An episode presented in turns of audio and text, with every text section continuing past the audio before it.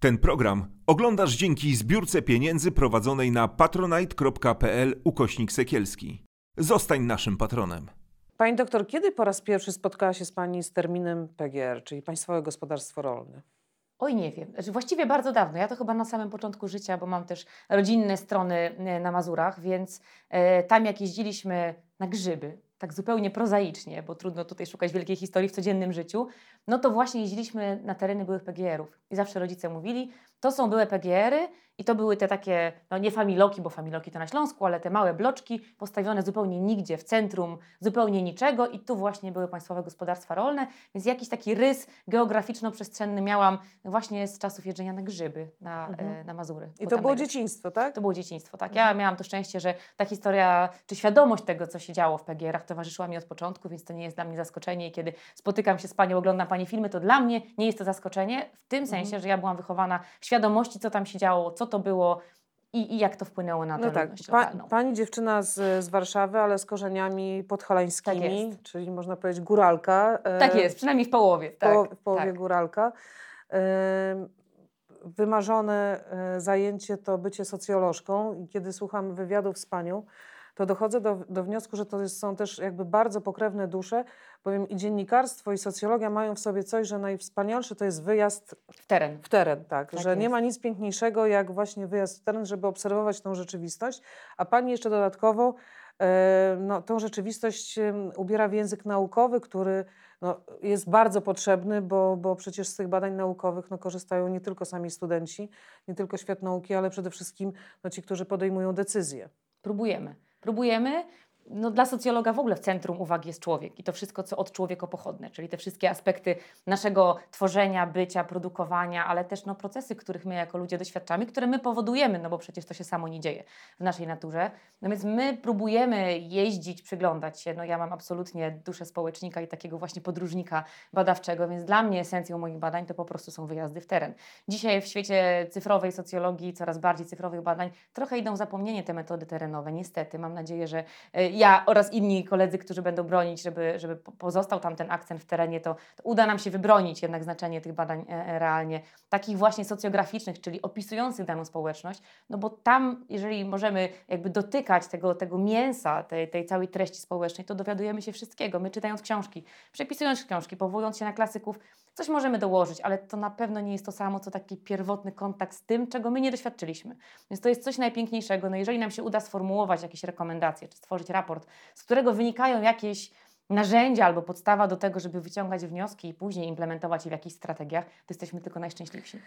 Pamiętam, kiedy byłam e, na wykładzie, kiedy rozmawiała Pani e, ze studentami, to padł tam taki termin, e, to bezrobocie, które wykluczenie zawodowe, które jest przenoszone z pokolenia na pokolenie i przywołała tutaj Pani socjolożkę austriacką Maria Hode. Tak.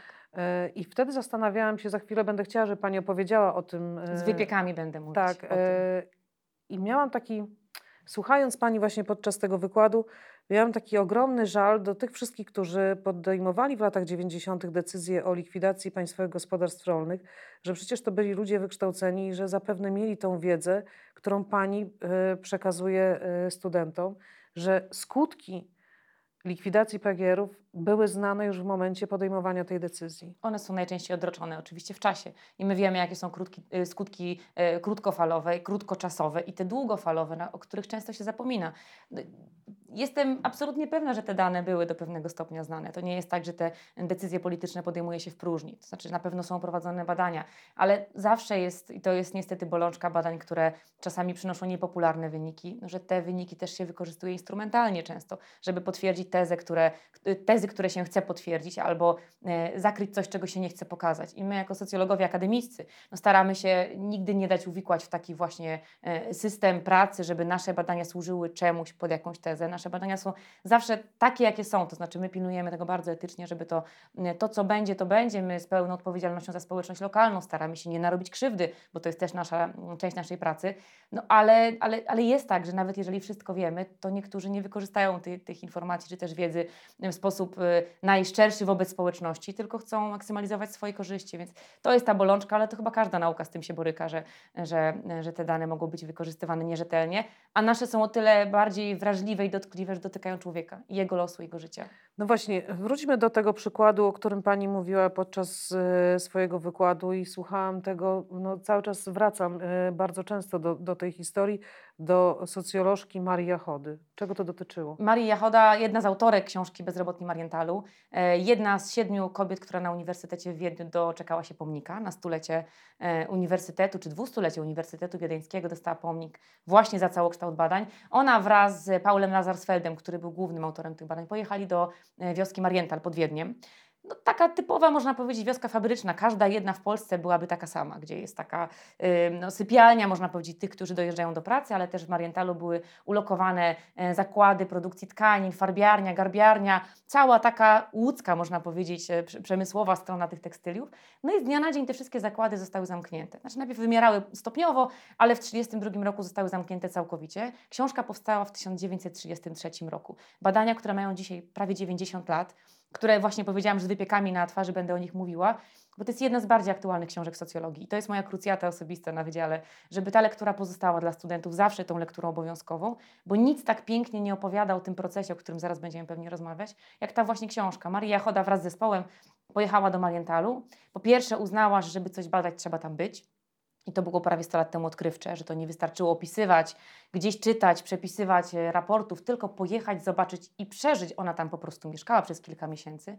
No i wraz z zespołem tak się wtopili w tę tkankę miejską, żeby zaobserwować, jaka tam jest procesualność bezrobocia. Bo oni pokazali, że bezrobocie to nie jest taki stan, taki stan punktowy, jak możemy stwierdzić, ma pracę, nie ma pracy, jak na przykład w spisie powszechnym. Stwierdzamy, czy jesteśmy aktywni, czy bierni zawodowo, czy nieaktywni zawodowo.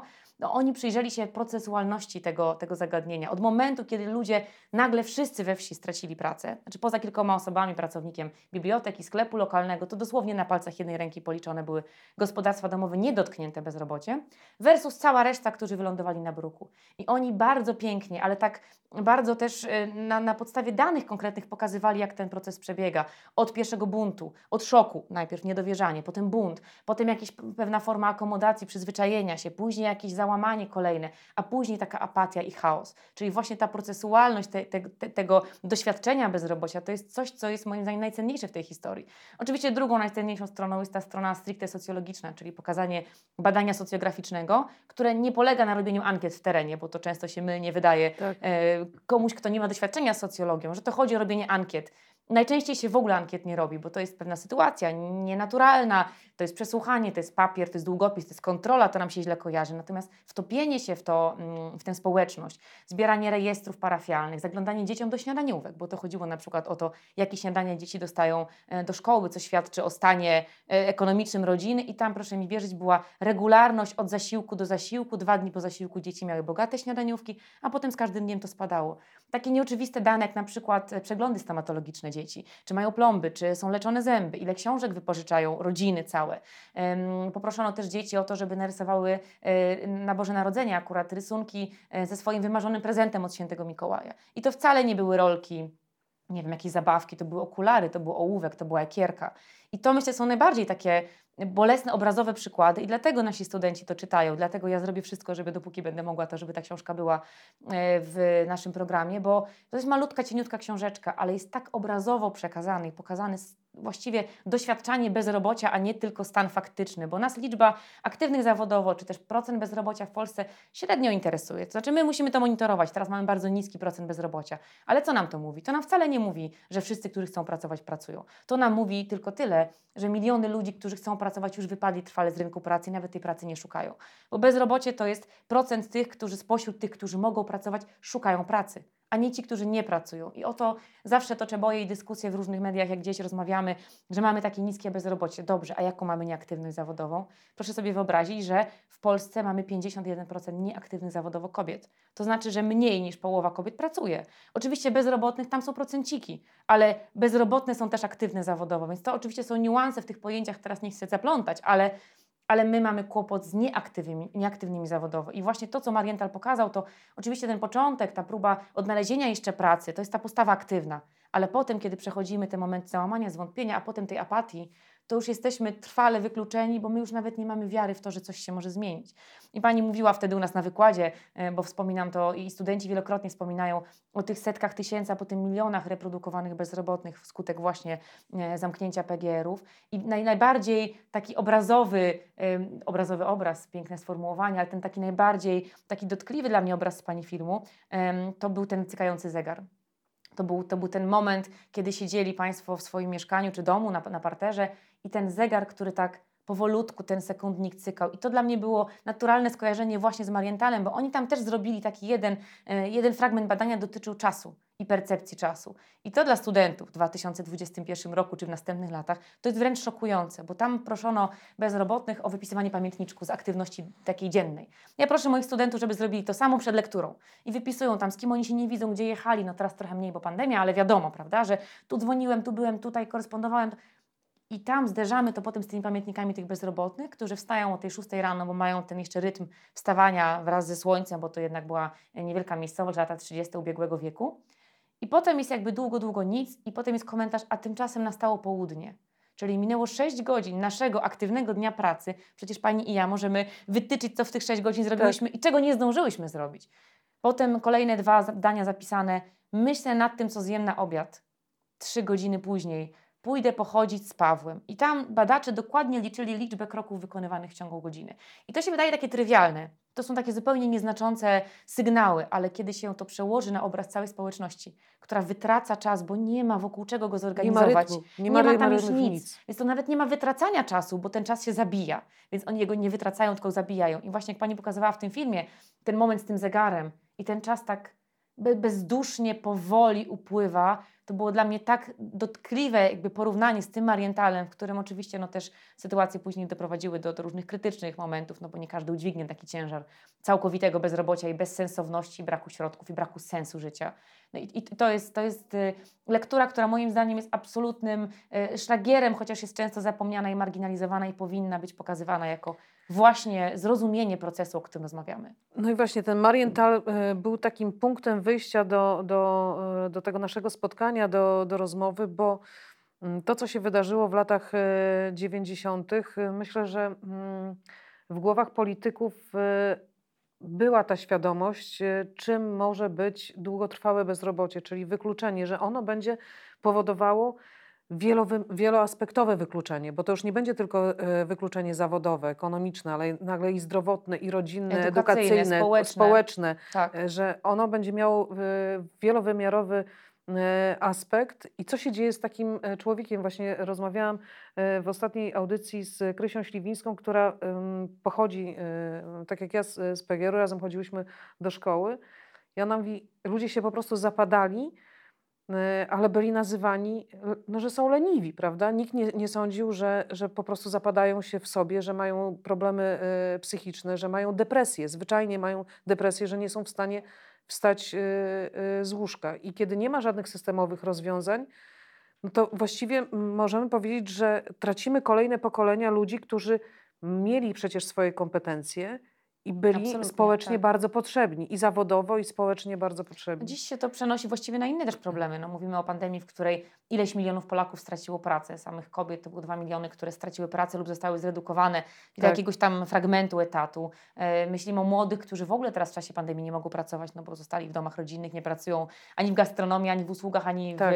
w handlu, tam gdzie pracowaliby studenci, więc to jest takie doświadczenie też dla nich dotykające. No ale i łatwo jest mówić e, i politykom, ale też i, i, wszystkim produkującym te strategie dalekosiężne, przekwalifikujcie się. To proszę sobie znaleźć pracę gdzieś indziej. No jeżeli się tej ręki nie poda, no to naprawdę jest bardzo trudno komuś, kto pracował 20 lat w jednym miejscu.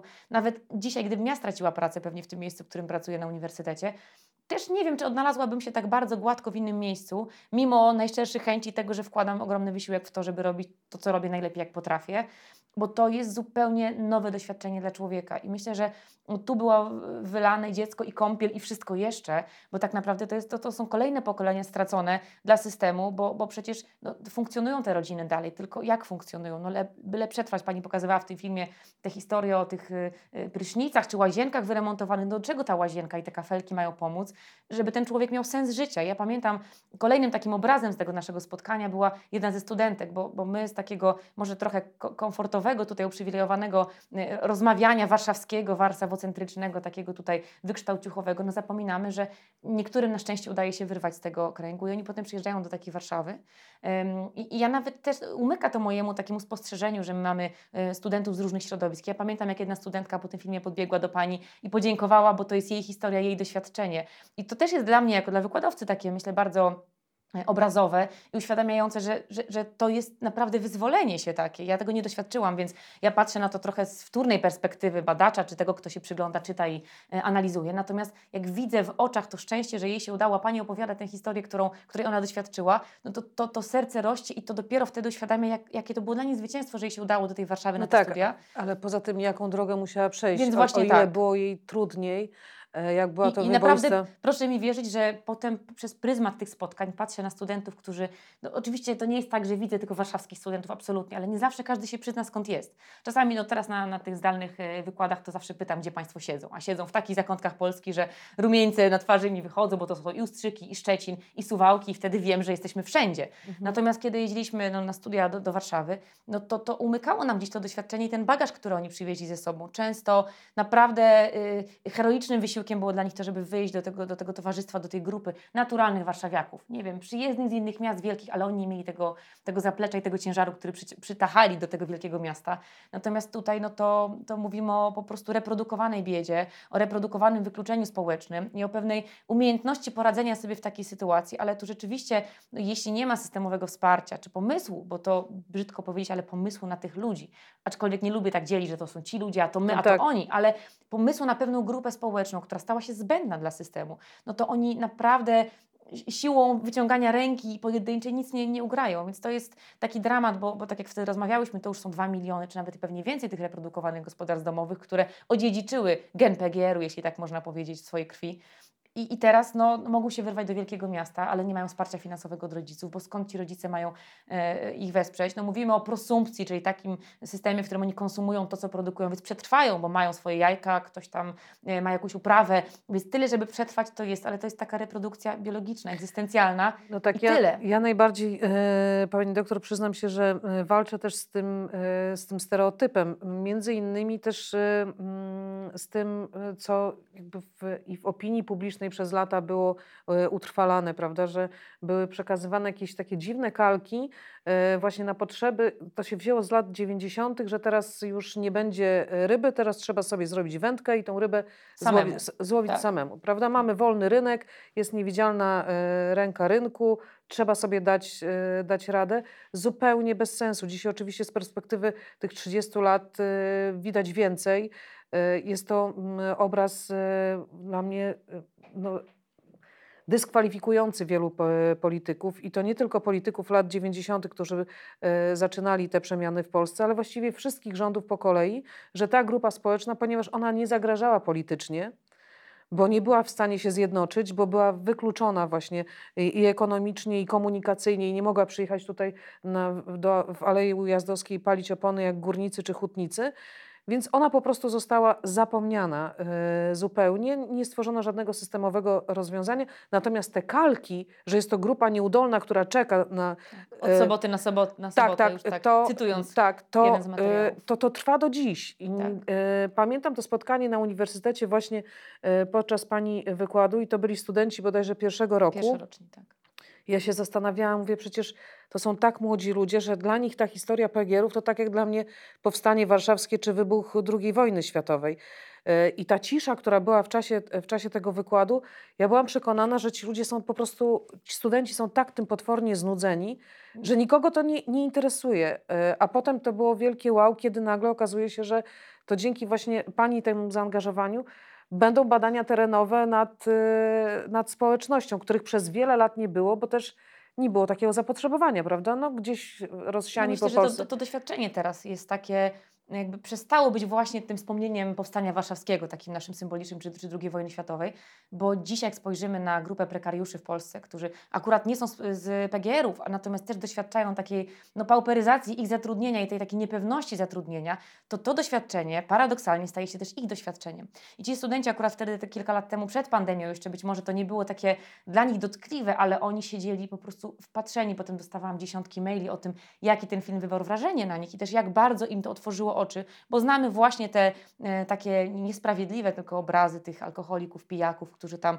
przepijają te zasiłki, te dzieci opuszczone, no bo to się utrwala w kulturze popularnej niestety. No tak, to zostało utrwalone zresztą przez film Arizona, który... No nie niestety- tylko, ale, ale tak, tak, ale to jest ten obraz, który się pokazuje jako właśnie e, rozmowa o wykluczeniu i biedzie. I oni zobaczyli tę drugą stronę i, i też chyba przełożyli sobie to doświadczenie na dzisiejsze różne inne warunki grupy społeczne, bo my mówimy oczywiście o tej grupie, która pozostała po PGR-ach, natomiast mam wrażenie, że dzisiaj w naszej gospodarce umów śmieciowych 71% młodych ludzi do 25 roku życia pracuje na śmieciówkach. Czyli w czasie niepewności kryzysu ekonomicznego nie pracują wcale. Wylecieli na bruk. Wśród tych młodszych pracowników mamy 30 chyba 1 czy 32% do 35 roku życia. Takich młodszych, ale już nie najmłodszych, też na śmieciówkach. Mamy najwyższy wskaźnik umów śmieciowych w całej Unii Europejskiej. No nie wiem, czy jest się czym chwalić, bo jeżeli mamy redukcję, to oczywiście oni pierwsi lądują. I to nie jest to oczywiście takie masowe mm, e, bezrobocie jak w Marientalu, gdzie cała społeczność doświadczyła tego. Natomiast to też się staje naszym doświadczeniem takim społecznym, tej najmłodszej grupy, właśnie tych studentów, którzy siedzieli zauroczeni, że po pierwsze praca jest niepewna, po drugie nie wiadomo, czy mam do tego prawo, czy mi się to należy. Po trzecie, to może jest pewnym luksusem dzisiaj jednak. I ta zmiana optyki to też jest chyba coś, czego doświadczamy właśnie teraz. Dlatego być może te badania teraz są super atrakcyjne i ten temat jest super atrakcyjny, niestety, bo staje się naszym powszechnym doświadczeniem. I no, nadal zaskakuje mnie to, że ta wiedza społeczna, i to niekoniecznie nasza, bo oczywiście my jakąś wiedzę mamy, ale, ale y, mnóstwo innych też dyscyplin bada y, te doświadczenia związane z bezrobociem i wykluczeniem społecznym, ona nie jest wykorzystywana jeszcze w sposób taki y, dostateczny, bo jeżeli mówimy o kolejnych milionach osób, które lądują bez żadnego wsparcia i pomocy na bruku i właściwie się o nich zapomina, bo jak będą chcieli, to się aktywizują, no to potem naprawdę mamy 3,5% bezrobocia liczonego Tak. systemem BAL-u. No tak, tylko my nie trafiamy do tych, którzy już pracy nie szukają. I to są też kobiety, i to są też młodzi ludzie, którzy w ogóle nie mieli szansy. I, to, y, i, I myślę, że tutaj też jest kolejny wniosek, znów z Marientalu przenoszony tutaj. No te dane i to wszystko, co, co my mamy, to nigdy nie jest niczyje. To znaczy te dane zawsze są czyjeś, to doświadczenie jest zawsze czyjeś. Tak. I dla nas te statystyki, to są oczywiście tabelki, ja analizuję tego bardzo dużo, 3,5, 7, 4, nic z tego nie wynika dla mnie jako człowieka, to znaczy ja staram się wkładać tam duszę, więc ja rozumiem, kto za tym stoi i że te 3,5% to jest jakaś grupa, ale jest jakaś grupa, która jest w innej tabelce opisana. Natomiast to, co właśnie było podkreślone w Marientalu, że żadne dane nie są niczyje. I teraz myślę, że życzyłabym no, tym rządzącym naszym, ale, ale y, i tym, którzy produkują strategii, jakby konsultują też te rozwiązania, żeby zastanowili się, kto jest w tych danych, jakby czyje to są dane i czyje to są doświadczenia. I może dopiero wtedy, kiedy staną się ich doświadczeniami, to zaczną patrzeć na to bardziej Tak. e, realnie. Oczywiście to już jest takie trochę bezczelne oczekiwanie, bo, bo życzyłabym każdemu, żeby był w bardzo komfortowej sytuacji, nie doświadczenia takiej sytuacji kryzysu, czy to bezdomności, czy bezrobocia, czy innego kryzysu. No ale dopóki to nie jest blisko nas, No tak, tego no to już tutaj kla- cytu- cytując kla- klasyka z, po- e, z poprzedniego systemu, rząd się zawsze wyżywi, prawda? No i, I to jest i to, jest to. Trzy czwarte polskich rodzin doświadczyło pandemii bezpośrednio, znaczy doświadczyło kryzysu e, bezrobocia, redukcji zatrudnienia, redukcji wynagrodzenia, redukcji czegokolwiek. Trzy czwarte to Eurobarometr podaje te dane. To naprawdę jest bardzo Ogrom. dużo. W samej Warszawie co czwarta kobieta straciła pracę. Akurat te babskie dane mam, mam na, na podorędziu, bo temu się przyglądałam ostatnio bardzo intensywnie. Prawie 40% miało e, obcią, obcięte wynagrodzenie o jedną trzecią. No tak, kobiety na, kobiety na rynku pracy to jest temat, e, który mogłybyśmy pewnie tutaj przez kilka godzin e, analizować i o tym, że wykluczane są właściwie najczęściej e, jako pierwsze z rynku pracy. Wciąż nie zarabiamy tyle samo, co mężczyźni na tych samych stanowiskach i tak dalej, i tak dalej. Oczywiście. Natomiast ja jeszcze wrócę do tej historii właśnie upadku y, PGR-ów, że to właśnie kobiety w dużej mierze dźwignęły cały ten ból i piętno tego dramatu, który się tam y, wydarzył, bo to kobiety, y, głównie mające kilkoro dzieci, Zarządzały. zarządzały bo Codziennością, tak, tak co, można codziennością, bo mężczyźni nie byli sobie w stanie z tym poradzić. Jak było w Marientalu? Tak właśnie było. tak? Uśmiecham się trochę, bo było tak samo, że to właśnie kobiety też planowały budżety, pakowały te śniadaniówki. Nawet w tym takim momencie ostatniego takiego apatycznego wzlotu sadziły te kwiatki w doniczkach. Już nie miały pieniędzy na chleb, ale już niech te kwiatki chociaż będą. To były takie, takie Ta naprawdę potrzeba, tak, dramatyczne potrzeba. Mhm. zrywy, że, żeby ta normalność była. I czasami mam wrażenie, że jak obserwujemy dzisiaj nasze społeczeństwo, W kryzysie, w różnych kryzysach, to też się zdarzają takie właśnie marientalskie, apatyczne gesty. Nie stać mnie na to i na to, dobra, ale będę miała ten telewizor, bo potrzebuję. Albo, no ale chociaż e, zrobię sobie paznokcie. I to oczywiście mówię tak bardzo, e, na takim bardzo podstawowym poziomie, bo to mogą być przykłady dużo bardziej e, rozwinięte, ale, ale kiedy człowiek potrzebuje tego ostatniego kontaktu z rzeczywistością i tego podtrzymania normalności. I to kobiety zarządzają. My się śmiejemy, że to kobiety są menedżerkami życia codziennego, ale tak jest. W istocie tak jest. Mamy dzieci na podorędziu, mamy mężczyzn, którymi no, też trzeba do pewnego stopnia zarządzić, albo oni sobie sami zarządzą, ale dzieci, dom, gospodarstwo, zakupy, kwiatki, rabatki, to jest, to jest ta tak. codzienność, więc jak kobieta nie straci sensu, to jeszcze jest szansa dla tej całej rodziny. Jeżeli już kobieta straci sens, to wtedy, no to wtedy już zupełnie nie ma, e, no, no, trudno jest pozbierać to, bo ona jest tym motorem, który napędza i to samo było w Marientalu. Ilekroć e, rozmawiam z ludźmi, którzy się wychowali, czy dorastali, czy, czy, czy żyli, pracowali w państwowych gospodarstwach, byłych państwowych gospodarstwach rolnych, e, pytając o ich perspektywę dzieciństwa, dorastania, bycia w szkole, i za każdym razem pytam, jeśli mówię mama, to co przychodzi tej osobie na myśl, jeśli mówię tata, co przychodzi. I tu to się jakby mm, potwierdza, że większość moich gości mówi: Mama to mm, cyborg. To, to kobieta, która właściwie w tym sensie, że ona wszystko musiała e, ogarnąć. E, nie dość, że było nas kilkoro, e, to, to ona dbała o dom, to, to ona szła do pracy, wstawała wcześniej rano, to ona przygotowywała. Mówią to ze wzruszeniem i że właściwie siłę do działania dawały głównie matki, bo E, proces likwidacji PGR-ów, ja też nie wiem jak było w Marientalu, ale ja też po mm, premierze filmu właśnie PGR Obrazy, który y, y, będzie dostępny na, na kanale y, Braci Sekielskich, podchodziły do mnie już dojrzałe kobiety, które miały już swoje dzieci i mówiły, że one bardzo dziękują za ten film, bo nagle sobie zdały sprawę, że to nie była wina ich rodziców, a oni uważali swoich rodziców za nieudaczników że lata 90., kiedy był ten zryw nowego, no, nowego otwarcia i tego e, dzikiego kapitalizmu, że ci rodzice się nie odnaleźli i oni myśleli, że to właśnie jest wina ich rodziców. Jakby dopiero dotarło do nich i, i przez to rodzice tracili w oczach swoich dzieci autorytet, jakikolwiek, tak. jakikolwiek tak. autorytet. Tak. Y, że to najstarsze dziecko najczęściej musiało przejmować rolę y, rodzica i dźwigać to, to wszystko.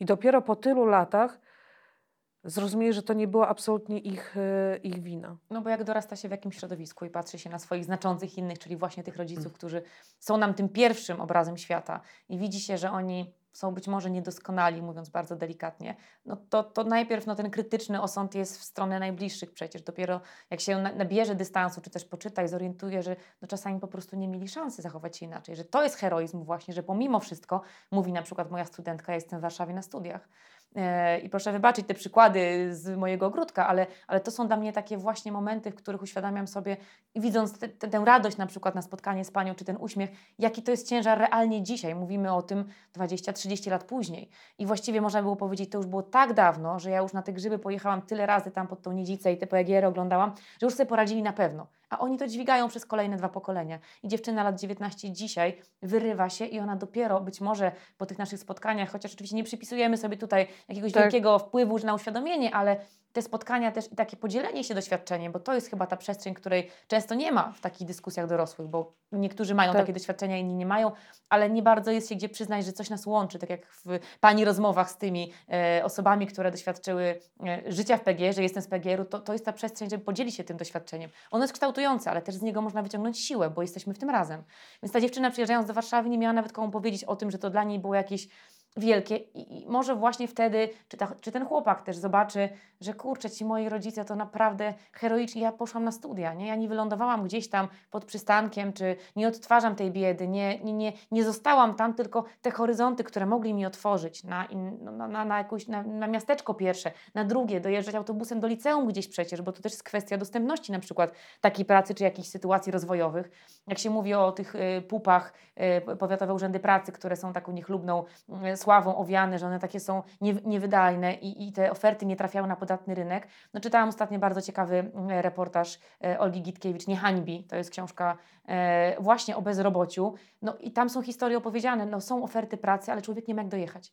Człowiek Tak. nie ma butów zimowych. Człowiek nie ma autobusu na tą wioskę. No to jak on ma podjąć tę pracę? To też nie jest tak, że ta oferta jest u niego pod domem, bo to, to, to, to nie dziwne, ale też nie ma systemu, żeby go wyciągnąć z tego właśnie pozostawania. Tak, I, bo cały czas to jest perspektywa tak zwanej Warszawy. i, I dlatego o tym mówię, że ta moja perspektywa warszawska jest taka właśnie. Y, Często y, właśnie w trakcie mm, kampanii wyborczych za każdym razem wpisuję y, na mediach społecznościowych, czy apeluję o to, żeby powstały mobilne biura poselskie, które będą dojeżdżały do takich miejsc i wówczas ci wybrańcy, którzy są y, w Sejmie, zrozumieją, z jakimi y, problemami Czyli borykają socjologia w terenie. tak, czyli taki wyjazd terenowy właśnie biura poselskiego do, e, w teren i wtedy się zorientują, jakie są naprawdę realne, e, realne potrzeby i realne problemy. Bo ja pamiętam ten e, moment, kiedy wchodziliśmy do Unii Europejskiej i w tych byłych państwowych gospodarstwach rolnych pojawiali się na przykład, e, e, no, pojawiały się firmy, które mm, oferowały no, zdobycie na, nowych umiejętności. Proszę sobie wyobrazić, że w wielu takich miejscach przyjeżdżali, przyjeżdżały osoby, które właściwie nie interesowało ich to, e, żeby przeprowadzić jakiekolwiek szkolenie, tylko podpis na Podpis, liście. no bo trzeba bo ta- wykazać. Bo ta tak. firma dostawała ogromne pieniądze za Tak. przeszkolenie jednej e, o- osoby, a mm, szkolenie dotyczyło na przykład ikebany. No i pomyślałam sobie, no i co, e, co, jak w ogóle można przekazywać środki e, na, na szkolenie? Wśród tych ofert, o których czytałam, to na Tak. przykład było mm, opłacanie jakiejś pracy takiej e, zdalnej, co jest akurat znakomitym pomysłem, bo nowe technologie pozwalają Tak. na włączenie osób, Tak. które nie są bezpośrednio w miejscu pracy, poprzez dawanie tabletu. No i y, ten odbiorca mówi, ale ja nie mam ani internetu, ani telefonu nawet stacjonarnego, nie mam gdzie podpiąć. To pan da wnuczce y, i to, to nic nie szkodzi zupełnie, ale ja wie pani, ja nie mogę przyjechać nawet po to. To nic nie szkodzi, tablet proszę przyjąć i będzie pan zarządzał tam jakimiś projektami. I on mówi, ale przecież ja no, wie pani, no ten tablet to mi akurat nie pomoże w tym, żebym ja mógł do sklepu pojechać dwa razy częściej, albo nie ma autobusu u nas w miejscowości. To, ten ta- tablet mnie Tak. po prostu nie zbawi i, i to myślę, że nawet może czasami to nie są złe chęci, czy brak chęci, ale to nierealne zaadresowanie tych ofert, czy, czy wymyślenie takiego sposobu, który być może z tej warszawskiej perspektywy byłby znakomity, bo, bo, bo to na pewno jest znakomite rozwiązanie, ale i zderzenie tego z rzeczywistością i właśnie z takim głosem, ale ja nie mam butów zimowych, albo ale do mnie autobus nie dojeżdża, ale ja nie mogę być o 7 rano na stacji kolejowej, bo ja nie mam jak tam się, bo ja musiałabym o 4.30 wyjść i iść przez Tak. śnieg albo na rowerze jechać i tam właśnie w tym reportażu, w tej książce, o której mówię, mm, są opisane takie historie, skąd się bierze to trwałe bezrobocie, że ono nie zawsze się bierze z tego, że Z ofert- niechęci. ale w ogóle z niechęci to się Tak. prawie nigdy nie bierze. Tak, bo każdy E, chce. Bo każdy by chce- nawet i chciał, gdyby po prostu, no ale wie pani, jeżeli ja mam 16 godzin, 4 godziny iść rano, 4 godziny e, Tak. iść po południu i 8 godzin pracować, to, to może ja lepiej już nie będę pracował, prawda? I ta oferta no, by- była potem jest oczywiście odbierana, że, że zgardzono ofertą, że trzy razy odmówił podjęcia zatrudnienia, wypada z rejestru. Tak, nie, nie No, ale, należy ale mu się żaden za, tak realnie, jakie to jest zatrudnienie? No dam tablet, ale on, przecież ja nie mam prądu takiego na przykład, albo, albo czegoś, prawda? I, i, I to jest chyba kłopot, że rzeczywiście no, tych, tych właśnie posłobusów terenowych nie było odpowiednio dużo, żeby zobaczyli, z czym my, o czym my mówimy Tak. i jakie tu są warunki. I te kafelki do łazienki też nie są potrzebne. Ja y, y, robiąc test y, na, na COVID, y, no, zadzwoniłam, dostałam y, skierowanie na, na test y, i tu w Warszawie, więc y, mówię do pani, ale ja nie mam samochodu, więc, a od razu wpadam w system, że jestem Tak. objęta kwarantanną. Więc pytam, no to jak ja mam się dostać, y, żeby zrobić ten, y, ten test? Czy może jest jakaś karetka pobraniowa? Karetka pobraniowa jest tylko i wyłącznie dla osób niechodzących. No więc co teraz? No nie może pani jechać komunikacją miejską. Bo nie jest może... pani w strefie zagrożenia. Bo, tak. bo jest pani już na Tak. kwarantannie, więc y, proszę się ciepło ubrać y, i po I prostu iść. i iść. I pomyślałam sobie, no dobrze, no ode mnie do najbliższego tego punktu są jest 4,5 kilometra. Ale pomyślałam sobie teraz o wszystkich tych moich współbraciach i współsiostrach y, z byłych PGR-ów, gdzie wielu z nich do najbliższego punktu ma 18 kilometrów albo 20 i nie mają czym dojechać. Nikt kompletnie Dlatego o tym przez pewien czas na Mazurach był bardzo niski odsetek y, zdiagnozowanych przecież przypadków koronawirusa i w wielu miejscowościach odległych od... No Warszawa Tak. wiedzie prym, bo Warszawa się bada i testuje i to też jest nasza perspektywa oczywiście. bo ma, bo ma Bo najbliżej ma do... infrastrukturę i które- tak, system i da się to zorganizować, nie stanowi kłopotu. Natomiast tam, gdzie nie ma, no na Suwalszczyźnie nie ma, długo w Lubelskiem nie było. tak. To, to się pozmieniało oczywiście przy kolejnych statystykach, ale to też jak patrzyłam na te dane, to znów ja wiem, co w tych danych jest i to jest pe- pewna jakby wartość dodana z pracy socjologa, że ja wiem, jak te dane się się liczy i dlaczego, jeżeli, jeżeli się nie robi, to się nie uzyskuje wyników. Jeżeli się nie bada społeczności lokalnej, nie dowiaduje, Tak. to się nie wie i w związku z tym nie ma problemu. Więc to jest często też takie moim zdaniem działanie też celowe, bo jak się informacji nie wyciągnie czy nie zdobędzie, to można udawać, że No nie ma. właśnie, przez wiele, wiele lat, y, bo y, ostatnie, ostatnie takie mm, badania dotyczące społeczności popegierowskiej, no to były lata, lata 90. I właściwie nie było żadnych badań przez wiele, wiele lat y, dotyczących właśnie mieszkańców y, i byłych pracowników Państwowych Gospodarstw Rolnych. Z jakimi y, stereotypami spotkała się Pani już na wstępie swojej kariery zawodowej socjolożki na Uniwersytecie Warszawskim, kiedy myślała Pani, czy dowiadywała się Pani o PGR-ach? Nie chcę chyba po, powtarzać tych stereotypów, bo to już będzie krzywdzące, że my o tym mówimy, ale no, oglądałam te same filmy, o których już mówiłyśmy. Więc wiem na pewno, to wiem jako, e, jako socjolog, ale też wiem jako wy, wykładowca, który pokazywał te filmy później kolejnym studentom e, z pewną taką nutką e, zażenowania, ale nie było nic innego, więc to też był ten problem, że nie mieliśmy żadnych materiałów. Jak ktoś nie był stamtąd, to nie miał tej wiedzy, którą ja miałam pozyskując, jadąc na grzyby z rodzicami, ale no to przede wszystkim nadużywanie rozmaitych substancji, które pozwalają przetrwać. No oczywiście alkohol to jest wiadomo, to nawet i w pandemii Polacy zaczęli więcej pić, bo jeżeli jest kryzys, to to jest znieczulacz. E, Niegospodarność finansowa. E, To jest coś, z czym można się było również spotkać w tych filmach, że są zasiłki, stąd tytuł Czekając na sobotę, będzie tam zasiłek i w sobotę go można wydać, przepić na, na dyskotece gdzieś, prawda? Tak jakby, tak jakby te osoby, które otrzymują te zasiłki po prostu o niczym innym nie myślały, tylko o tym, jak zmarnować to wszystko, co dostają, prawda? Przepić, przechulać, No bo tak, każdy, i kto to- dostaje i- 10 i- zł, to idzie w cuk. Tak, i tu ja właśnie y, miałam za każdym razem tak ogromną wściekłość, e, wiedząc o tym, jak z ogromnym bólem i wstydem e, ludzie szli mm, Na zeszyt. Na, na, to po, pierwsze na, na zeszyt, po drugie, jeśli musieli napisać podanie o jakąś zapomogę i y, pamiętam historię kobiety, która mówiła, że potrzebowała 100 zł, a dostała, bo miała czworo dzieci i chodziło po prostu kupno biletów y, miesięcznych, a dostała 20 zł y, tej, tej zapomogi. Ona, y, dla niej było to takim przeżyciem, bo ona mówi, ja nigdy w życiu do nikogo nie wyciągałam o nic z ręki, a, a w tej chwili zostałam zmuszona do tego, żeby pisać y, podanie i, i to było po prostu jak policzki. I godzili się no, z każdym dniem, y, musieli być coraz bardziej no, twardzi w tym sensie, że, że musieli sobie po prostu radzić ze wstydem. I to odzieranie z godności trwało tyle lat, y, trwa nadal, bo paradoksalnie to też, o czym pani doktor powiedziała, że dzisiaj, kiedy jest pandemia, chyba to jest ten moment przełomowy, ja się z tego bardzo cieszę, łatwiej jest pojąć tych, którzy w latach 90. zostali Tak. bez niczego.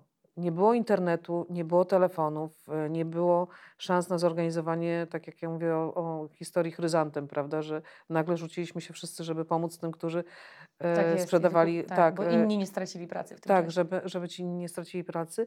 Tu zostawiono ludzi e, samych sobie. Czy pani myśli, że po, e, wracając jeszcze do Marientalu, który był punktem wyjścia do naszej rozmowy, czy po 30 latach, e, jak ta sytuacja z Marientalu, czy jest szansa, czy, czy jest coś takiego jak opamiętanie e, polityczne i społeczne, żeby wprowadzić systemowe rozwiązanie? Ten Marienthal to e, był jeszcze kilkukrotnie odwiedzany i tam były programy kierowane, ale zakończone fiaskiem i teraz był znowu pomysł na to, żeby ten Marienthal, który już jest e, sławny w tej literaturze socjologicznej, objąć e, programem takim pilotażowym dochodu bezwarunkowego, żeby jednak to praca była luksusem, bo już wiemy, że praca Tak. w, dzisiejszym, cza- w dzisiejszych czasach może być luksusem lada chwila, automatyzacja, pewne zastępowanie takich prostych stanowisk, a to właśnie o tych stanowiskach mówimy w przypadku takich właśnie industrialnych wios- wiosek, e, no żeby właśnie mm, ten, ten przychód gwarantowany był, był, był rozdzielony społeczności, żeby nie musieli pracować, żeby mogli mieć pieniądze, nie prosić się o to. E, Jeszcze nie zostało to implementowane tam, ale już tych programów wsparcia, no bo, no bo pomysłu na Marienthal do dzisiaj nie ma. I nie było. I to jest chyba smutne. Jesteśmy 90 lat później. Ja mówię o książce jako znakomitej literaturze socjologicznej, o tak bardzo obrazowej historii jak żadna inna. I nadal ten Marienthal nie uzyskał wsparcia, nie odbił się na tyle, na ile można by było. Tam te zakłady były restrukturyzowane później w latach 70. One znowu funkcjonowały, ale znowu na trochę. Potem ten przemysł trochę upadł, no bo jednak sprowadzamy odzież i różne inne elementy z dalekiej zagranicy, tak. prawda? Niekoniecznie spod, spod naszego austriackiego y, miasteczka. Więc to chyba ta, ta, ta trajektoria w ogóle No pokazuje, że tu naprawdę można stracić całą miejscowość, można stracić całą społeczność i jeżeli to wsparcie będzie chaotyczne, będzie takie przypadkowe, takie dam Ci zasiłek, a potem dam Ci bezwarunkowy przychód, a potem dam Ci coś jeszcze, ale nie mam pomysłu na ciebie. To się okazuje, że to, to procentuje niestety negatywnie i po latach to ta społeczność, która była pozostawiona bez pomysłu, jest dalej bez pomysłu. Tylko No jest więcej, bo oni się Mhm. rozmnożyli, prawda? I, I ta reprodukowana postawa jest chyba też bardzo trudna do wyplenienia, bo już nie wystarczy dać pracę teraz. Bo jeżeli nie ma sensu w codzienności, jeżeli nie ma tej właśnie sensotwórczej, no dzi- dzisiaj myślimy też jako socjologowie o tym, czym jest praca w naszych dzisiejszych czasach, bo to już niekoniecznie musi być źródło przychodu, tylko i wyłącznie, ale to jest sensotwórcze. My nie mamy nigdzie więcej przestrzeni do bycia ze sobą poza pracą, jak siedzimy Tak. zamknięci w domach. To teraz była dyskusja o tym, czy, czy home office powinien być podtrzymany, no bo my jesteśmy już tak zatomizowani, że już nawet tego nie ma, że już nawet nie widzę się z nikim, jeżeli nie spotkam się z panią, to mogę siedzieć w domu i nie wyjść. Zajęcia mam zdalne przez ten semestr jeszcze. E, I, I to właśnie jakby nam, powraca nam pytanie o sens pracy, że to jest pewien luksus móc pracować i mieć sens, mieć po co wstać rano, mieć po co się ubrać, mieć e, co powiedzieć dzieciom, kim mama jest z zawodu, czy też co mama robi, prawda? No bo to też się później reprodukuje. Moja mama jest nikim, to ja też będę nikim, mówiąc już bardzo wprost i kolokwialnie, ale, ale jeżeli no, ja nie mam wzorca, że ktoś gdzieś pracuje, to ja też naturalnie nie będę tego szukać. Czy w Marientalu był po latach y, w drugim, w trzecim pokoleniu bunt pokolenia? O buncie pokolenia nic nie wiem. Wiem o tym, że oni bardzo silnie próbowali wrócić na ten, e, na ten rynek i gdzieś ta, e, ta industrialna strona Marientalu wracała, pomysły na kolejne firmy, więc oni być może no pewnie jeździli do, do Wiednia, bo to było kilkadziesiąt kilometrów pod Wiedniem, tam 60 kilka kilometrów, to myślę, że oni znaleźli pracę gdzieś indziej. Tu w tych gospodarstwach, o których Pani mówi, o, o, o, po PGR-owskich społecznościach, mają dużo dalej do wielkiego miasta. I ta infrastruktura komunikacyjna, mówiąc bardzo wprost, jest dużo mniej e, zabezpieczająca, więc tam mogli sobie w Marientalu być może łatwiej poradzić, no bo ten Wiedeń na horyzoncie. A to jednak wielkie miasto i tam tych fabryk jest bardzo dużo. Natomiast w przypadku naszych społeczności, jeszcze jak spojrzymy na tą siatkę po- pociągów czy połączeń ko- komunikacyjnych, jak kiedyś jak jeździłam starymi pociągami, to w korytarzu była taka mapa e, trakcji Tak, kolejowej. tak, to I prawda. była ta pusta lewa strona, e, pra, prawa strona Polski, wioski. ten wschód Polski taki pusty, takie pojedyncze tory i ta gęsta prawa poniemiecka strona sieci e, kolejowych. I tak myślałam sobie wtedy, jeżdżąc w różne strony z Warszawy bardzo wygodnie, albo z Krakowa bardzo wygodnie, że ale tutaj to jest łatwo pojechać i do Zabrza, i tutaj można i Opole, i Wrocław, a tutaj to tylko właściwie do Olsztyna przez Małkinię i właściwie gdzieś tam na Lublin, ale biedno, takim jednym torem biednym. Tu mamy magistralę, a tu mamy pustą Tak, to prawda. i to trochę odzwierciedla też siatkę innych połączeń komunikacyjnych, więc o ile Marienthal sobie mógł pozwolić bez buntu, być może, bo jakoś to się naturalnie rozeszło, tam tych pomysłów było dużo chaotycznych, więc być może oni sami postawili na siebie. O tyle tutaj, gdzie naprawdę nie ma jak dojechać do pracy i naprawdę nie ma jak się przedostać do Państwowego Urzędu Pracy kolejnego, to Tak. tam ta wycieczka to jest wycieczka, brakowało jednego kwitka, więc jeszcze jedna wycieczka i druga, 3,50 na bilet, no ale już cztery razy to już będzie 15 zł, prawda? Albo i więcej.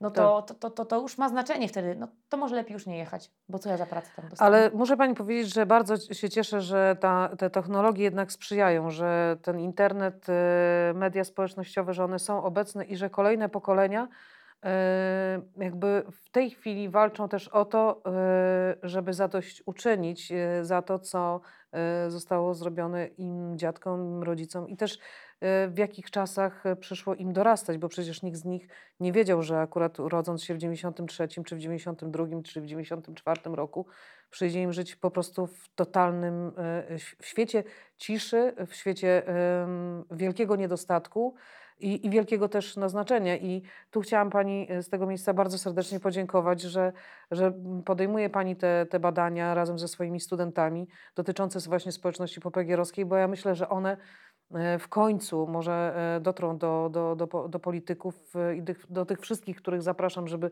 stworzyli mobilne biura poselskie, żeby stworzyć systemowe rozwiązania, które tej grupie pomogą funkcjonować i dadzą po prostu szansę na to, na normalność e, kolejnych pokoleń. Warto zobaczyć i trzeba zobaczyć. A myślę, że no, nowe technologie akurat y, nam sprzyjają, bo młody, głos młodego pokolenia może być słyszalny.